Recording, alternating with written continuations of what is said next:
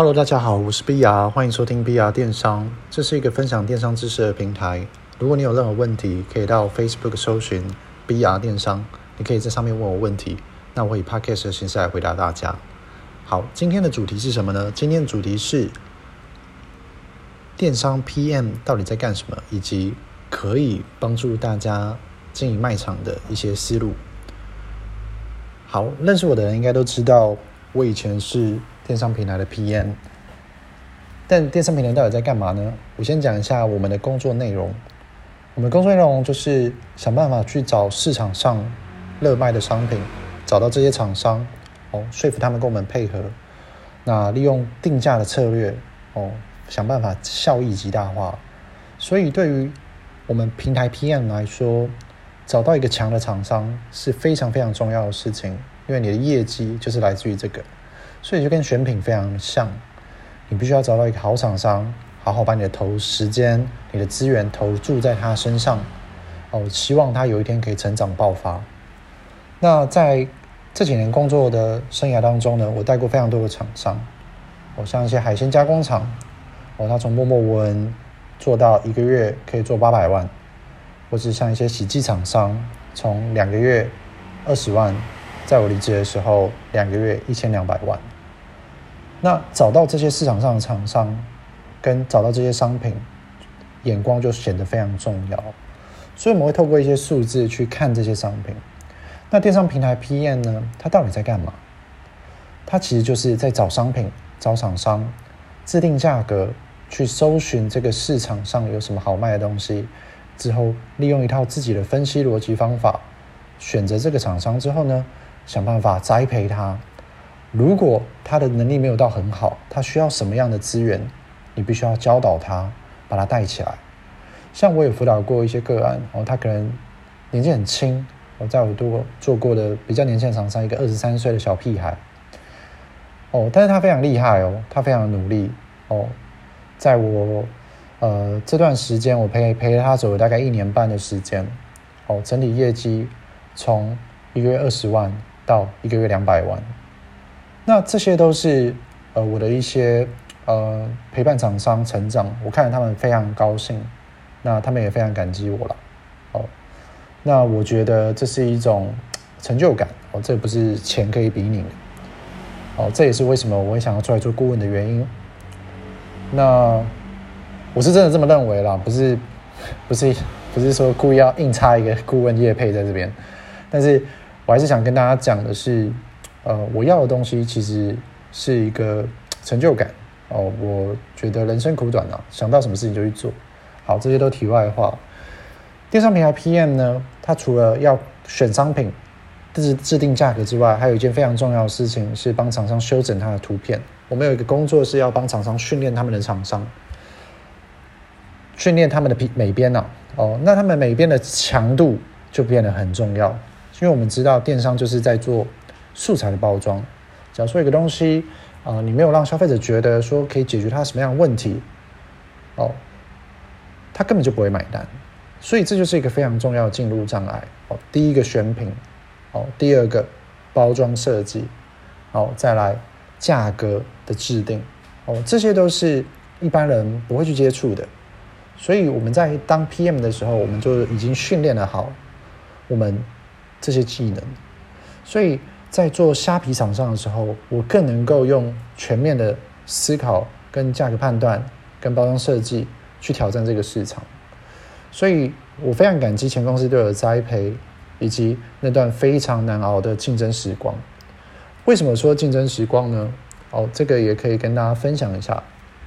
业界对我们公司的评价就是：啊，你是升叉叉四级哦，那这个你们真的很超诶。或者是有一次我去特力屋访谈的时候，他们就说：哦，生活是升差四级哦，非常的拼哦，哦等等，这些都是我们在业界对我们嗯、呃、电商平台 PM 的一些想法。那我想跟大家讲的是，我们真的超级竞争，竞争到了程度是，我可以举个例子给大家知知道一下。我们有分 A、B 两个 team，除了呃业绩不足的淘汰制哦，你每天都看得到你业绩的排名哦，你每天都会面临到竞争，是因为我们以前就是用评选制度。评选制度是一个什么样的东西呢？它就是 A 商品有出来了之后，上档了之后呢，所有人都可以去挑战它。意思就是说，你有更低的成本、更低的价格，你就可以把它换下来。那这样会什么情况呢？除了你要跟对面的听竞争之外，你还要跟你同听的同事，他上一秒还可能还在跟你吃午餐，嘻嘻哈哈的，他下一秒就送出了一个评选合约。哦，那你会怎么看待这件事情呢？哦，一开始其实我是有点不习惯的，后来我才知道，电商就是如此，电商。就是竞争，哦，人生也是了，但是电商电商这个产业会更极致一点。大家都是为了自己的利益、自己的业绩做拼搏，这没有什么不对，我也并不觉得有什么错。哦，只是我在一开始的时候，你可以想象，我没有任何的资源，我也没有任何的厂商，我仿佛进入一个极度不公平的赛局。极度不公平的大富翁，你可以想象一下，你的地全部都被人家买光了，那你只可能只能怎么做呢？你只能夹缝中求生存。你透过呃不断的去让自己壮大，然后让别人不敢欺负你。我觉得虾皮卖场经营也是如此。你在做这些事情的时候，你必须要思考一件事情：是你如何在极短的时间里面里面创造最大的效益。所以，我们以前会常常做一件事情是：你今天合约多少？这个合约对相对于虾皮卖场来说，就是你的商品数。我们不看任何的过程，我们只看效益跟产出。讲白一点，你今天没有提交任何一张合约，你对公司的产值就是零。所以我在经营虾皮卖场的时候，我不断的去思考，我可以有什么样的产出。以及我在教导我的美编的时候，逼他们一定要有产出，我就会跟我的美编说：“我知道你很认真，我知道你有做事情，我知道你做了很多市场调查，但你今天没有任何产出，你对公司的价值就是零。”这件事情在我以前工作的时候，我前主管跟我讲过一模一样的话，所以我把这个东西跟大家分享。你如果是一个虾皮的卖家，你今天没有上架任何商品，你今天没有去改变你的卖场布置，你今天没有去改变你的标题，你今天没有做任何的事情去跟动你的这个卖场，你今天就是没有产出。为什么这么说呢？很多人会陷入把很多的时间去放在这些逛网拍、看这些商品上。但是他没有想到的是，他可以怎么样透过看这些资讯、收集这些资讯之外，把这些资讯优化到你的卖场里。这件事情我觉得非常重要。从以前是 PM 的时候，我就是这么做；现在是虾皮卖家，我还是这么做。好，这件事情有多么重要，会牵扯到几个状况。我们面对到的是一个完全不公平的大风竞赛竞赛嘛？你的地都被人家买光的情况下，你要怎么办？你要想办法变有钱哦。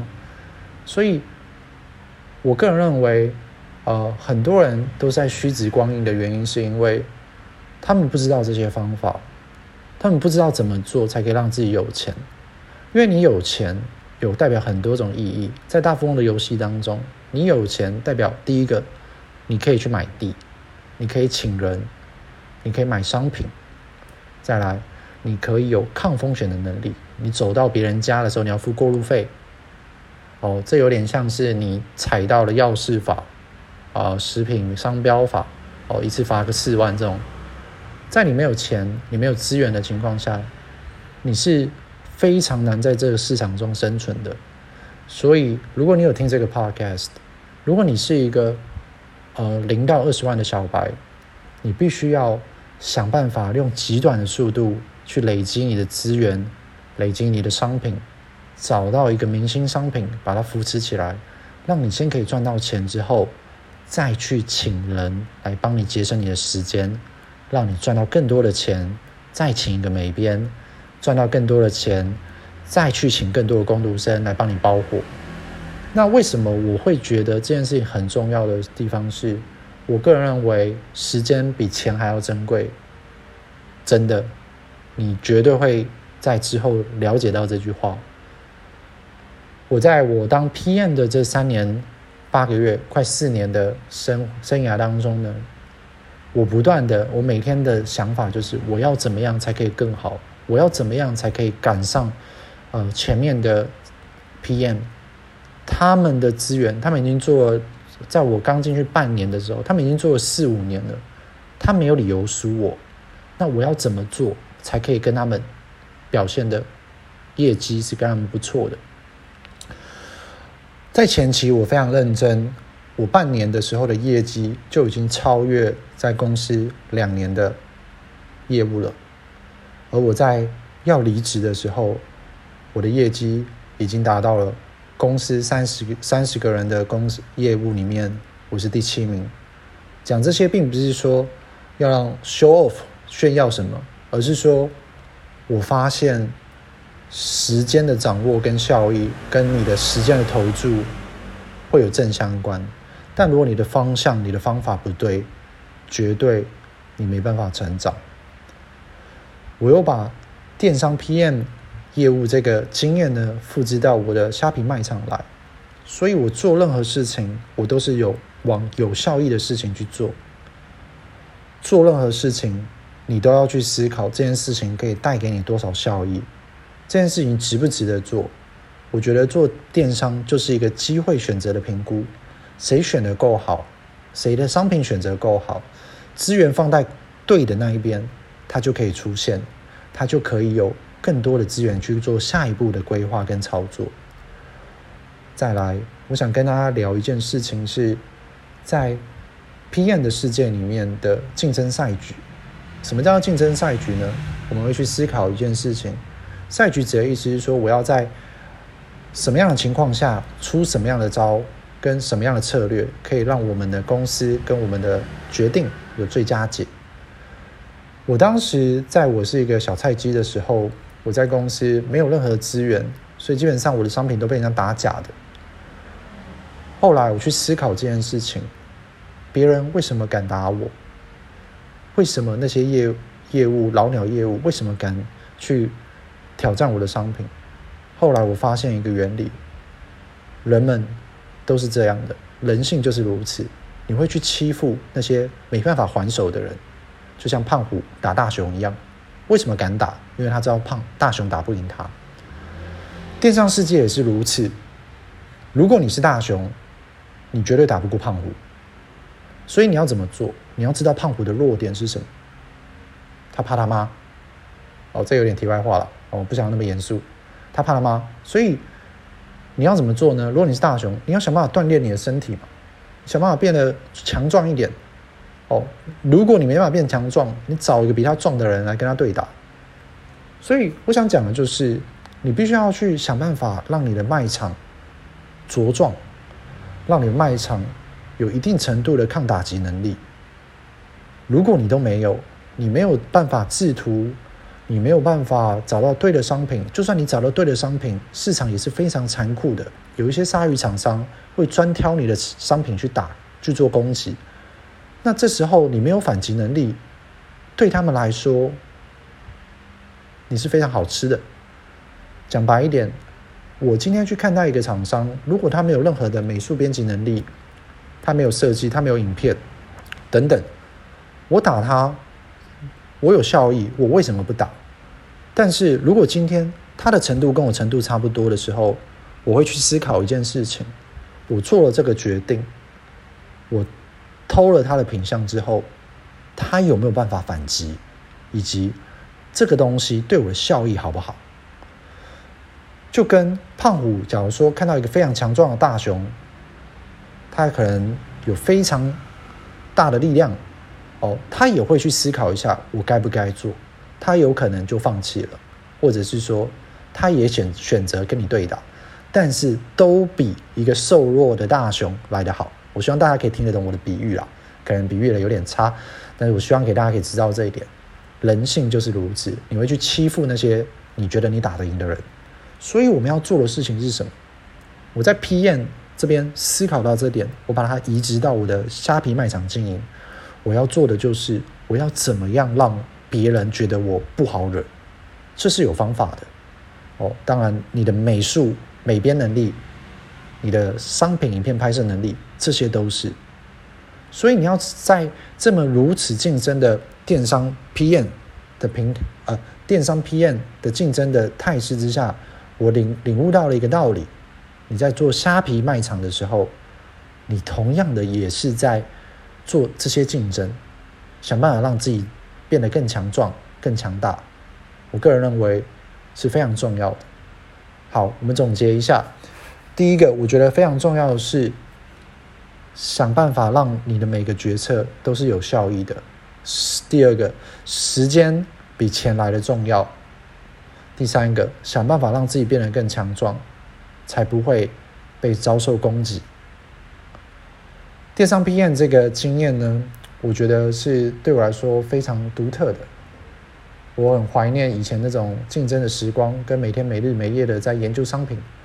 那我现在自己出来做，我更能够体会什么叫做竞争。我也希望说，大家在做电商这条路上，哦，能够。避免这些风险，以及让自己的电商发展可以蒸蒸日上。以上就是今天的内容啊、我是 BR，你有任何问题可以到 Facebook 搜寻 BR 电商。祝大家大卖，拜拜。